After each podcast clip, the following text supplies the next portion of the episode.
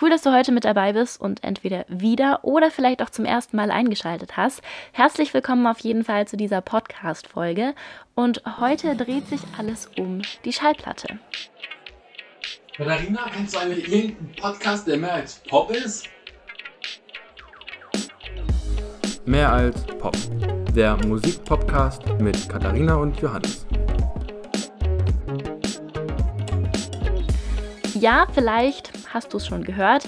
Es ist eigentlich nichts Neues, dass es in den letzten knapp 14 Jahren einen ziemlich großen Vinylboom gibt. Also die Schallplatte gewinnt kontinuierlich jedes Jahr ein bisschen an Verkaufsumsatz. Und durch Corona hat sich das Ganze nochmal verstärkt. Es werden mehr und mehr Platten gekauft. Und es ist ja auch so, dass bei neuen Alben und es ist ja auch so, dass bei neuen Alben immer auch Vinylplatten produziert werden. Das heißt, dieses Interesse an Schallplatten gilt nicht nur für Secondhand-Platten aus den 70er und 80er und so, sondern auch für neue Alben. Bevor ich jetzt an diesem Punkt aber weitermache und euch ein bisschen was zu den Zahlen erzähle und auch zu dem Problem, was sich daraus mittlerweile entwickelt hat, möchte ich ganz kurz auf die Entstehung und Geschichte der Schallplatte eingehen. Die erste Tonaufzeichnung fand 1878 statt. Da war es noch keine Schallplatte, sondern das Ganze wurde mit einem Phonographen gemacht und der wurde entwickelt von Thomas Alva Edison. Das ist übrigens der, der auch die Glühbirne entwickelt hat. Bei dem Phonographen ist es so, dass eine Nadel in eine Folie oder Membran Ausschläge einkratzt, die eben Sprache und Musik dann auch wieder abspielen können. Also meistens ist eine Zinnfolie auf eine Stahlwalze gespannt und wenn man dann da an einer Kurbel dreht und gleichzeitig in einen Trichter spricht, dann wird das eben eingeritzt und so lässt sich das Ganze dann auch wieder abspielen. Die erste Schallplatte, also die dann wirklich aus Hartgummi hergestellt wurde, war 1897, also so 20 Jahre später von Emil Berliner. Und das Ganze war da noch kein Vinyl, sondern Shellac. Shellac war nämlich weniger empfindlich als diese Zinnfolie auf Stahlwalze, war aber auch deutlich teurer. Was aber ein großer Pluspunkt war, ist die Vervielfältigung. Das war jetzt nämlich erstmals möglich, also dass man einfach Platte für Platte für Platte pressen konnte. Vinyl als neuer Rohstoff war dann das Ende der Shellac-Platte, aber erst 1948. Und der Vorteil da war einfach, dass Vinyl günstiger war und nochmals weniger empfindlich als Shellac. Und da haben sich dann nach und nach zwei Plattenvarianten rausgebildet. Einmal The Long Playing Record, also die 30 cm Platte, die große Platte, sage ich mal, und die Single Platte mit ja 17,5 cm, also wo halt immer nur wenige Songs, also quasi eine Single drauf war und dann auf der Rückseite noch ein zweiter Song als B-Seite. Und heute sind Schallplatten immer noch aus Vinyl, also total egal, ob jetzt das neue Taylor Swift Album oder Alben aus den 80ern, das ist immer noch Vinyl, was wir hören. Und momentan sieht es auch so aus, als würde das gleich bleiben, weil die CD hat es ja nicht geschafft, die Vinylplatte komplett zu verdrängen. Und damit auch zurück zu diesem Vinylboom, in dem wir gerade sind. Ich habe es vorhin schon angesprochen. Jedes Jahr steigen die Zahlen um wenige Prozente, also der Vinylumsatz geht stetig nach oben.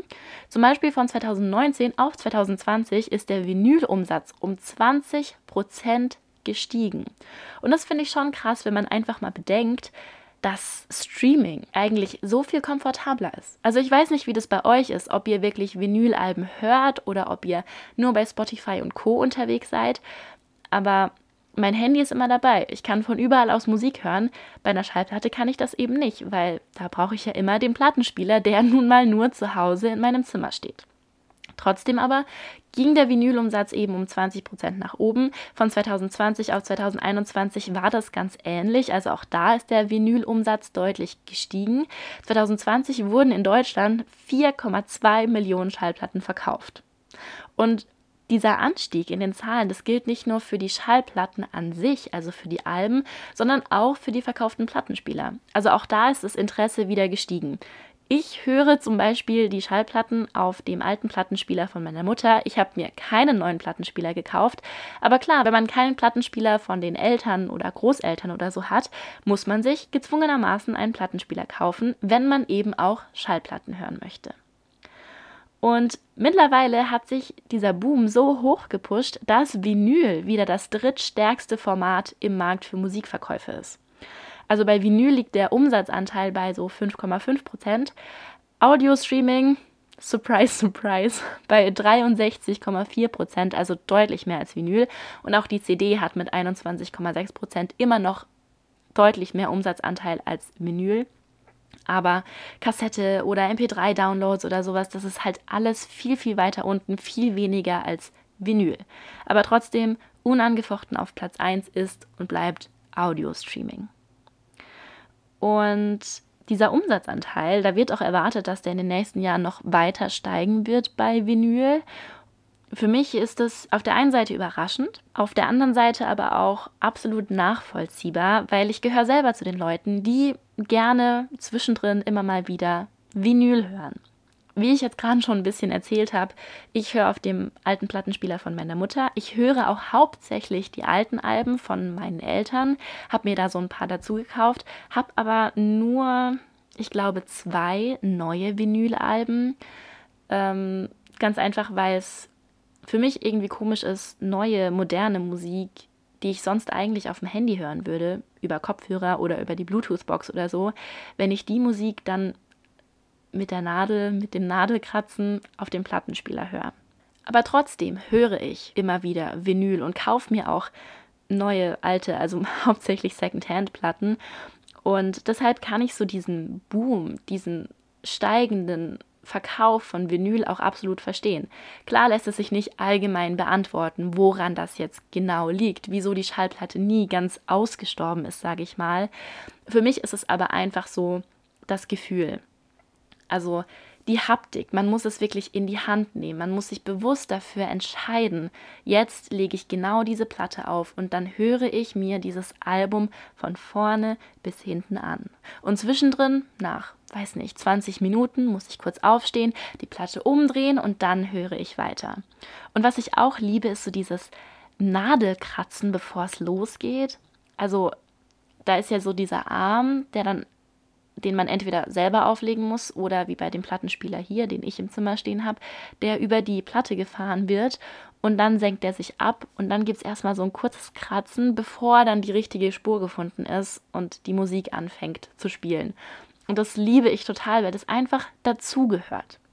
Und durch diese Nadel ist der Ton auch so ein bisschen anders, als wenn man das jetzt hier in super gutem Format irgendwie am Handy hört, in WAV oder MP3 oder ähnlichem.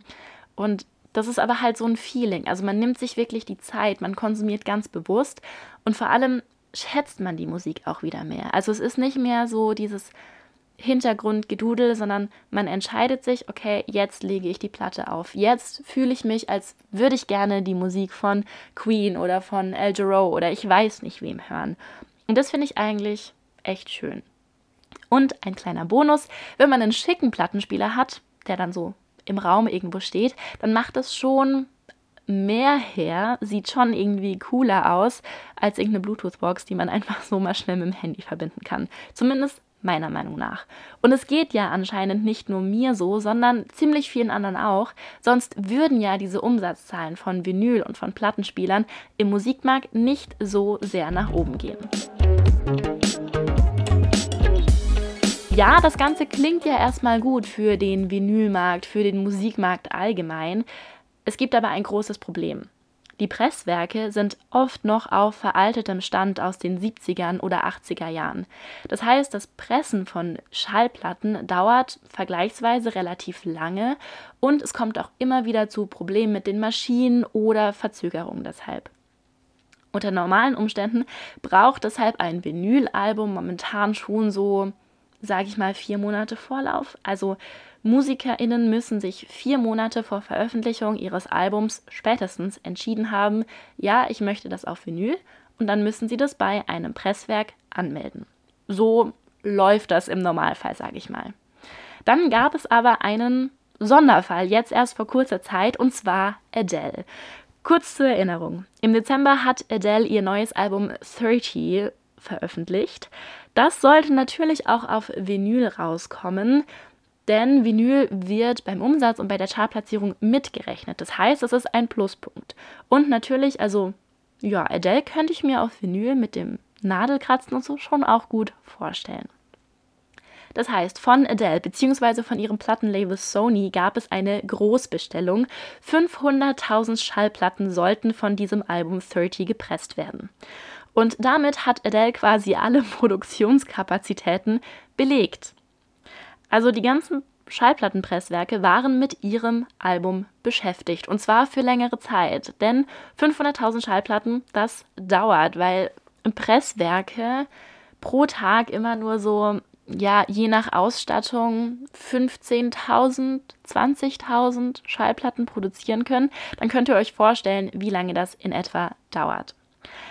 Deshalb, wegen dieser Überbelegung, sage ich mal, von Adele, gab es ein Problem für Ed Sheeran. Sein Album Equals sollte nämlich so zu einer ähnlichen Zeit von Adele erscheinen. Und das hat dann aber nicht so richtig geklappt. Er musste seine Vinylproduktion nämlich deutlich früher anmelden, als er eigentlich geplant hatte. Und deshalb hat er dann sein Album halt auch einfach früher veröffentlicht. Das hat er in einer australischen Radioshow erzählt, weil er halt festgestellt hat, ja, Adele hat alle Presswerke mit ihrem Album in dieser Zeit vor Dezember belegt und deshalb musste er das alles nach vorne ziehen, weil er eben Vinyl und das Album online und als CD und so zeitgleich veröffentlicht wurde. Und solche Probleme gibt es immer wieder. Also das ist jetzt nicht nur der Fall durch Adele, sondern ähm, das ist einfach momentan der aktuelle Stand im Schallplattenbusiness.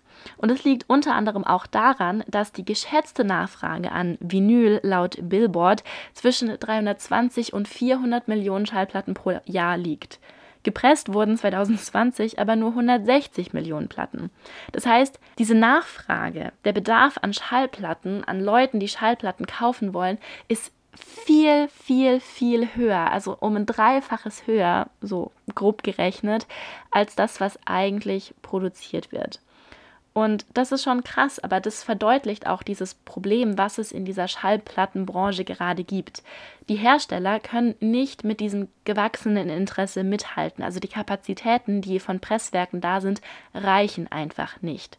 In Deutschland gibt es zum Beispiel nur fünf Produktionsstätten und in anderen Ländern ist das einfach ähnlich. Und wie ich gerade schon gesagt habe, teilweise können Produktionsstätten halt auch nur 15.000 Schallplatten pro Tag produzieren, pressen.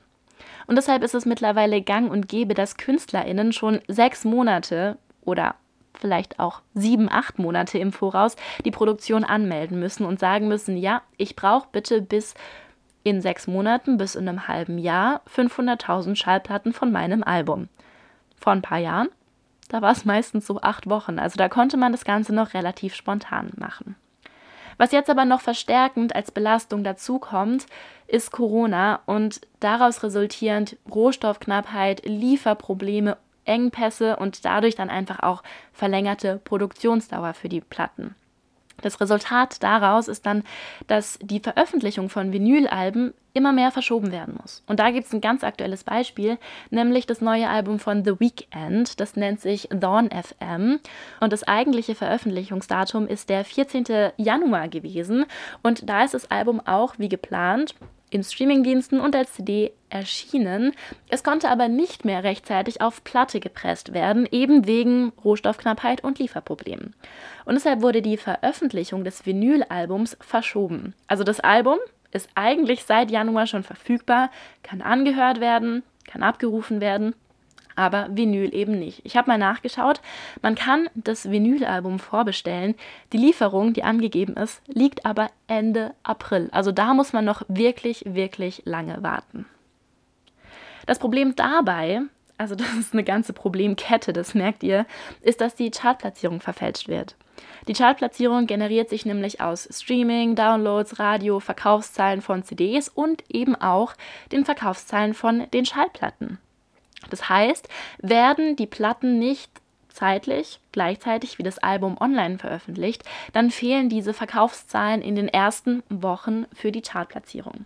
Das heißt, es kann vorkommen, dass die Chartplatzierung deutlich niedriger ausfällt, weil es laut den Zahlen, laut den Verkaufszahlen so aussieht, als wäre das Album nicht so beliebt und populär.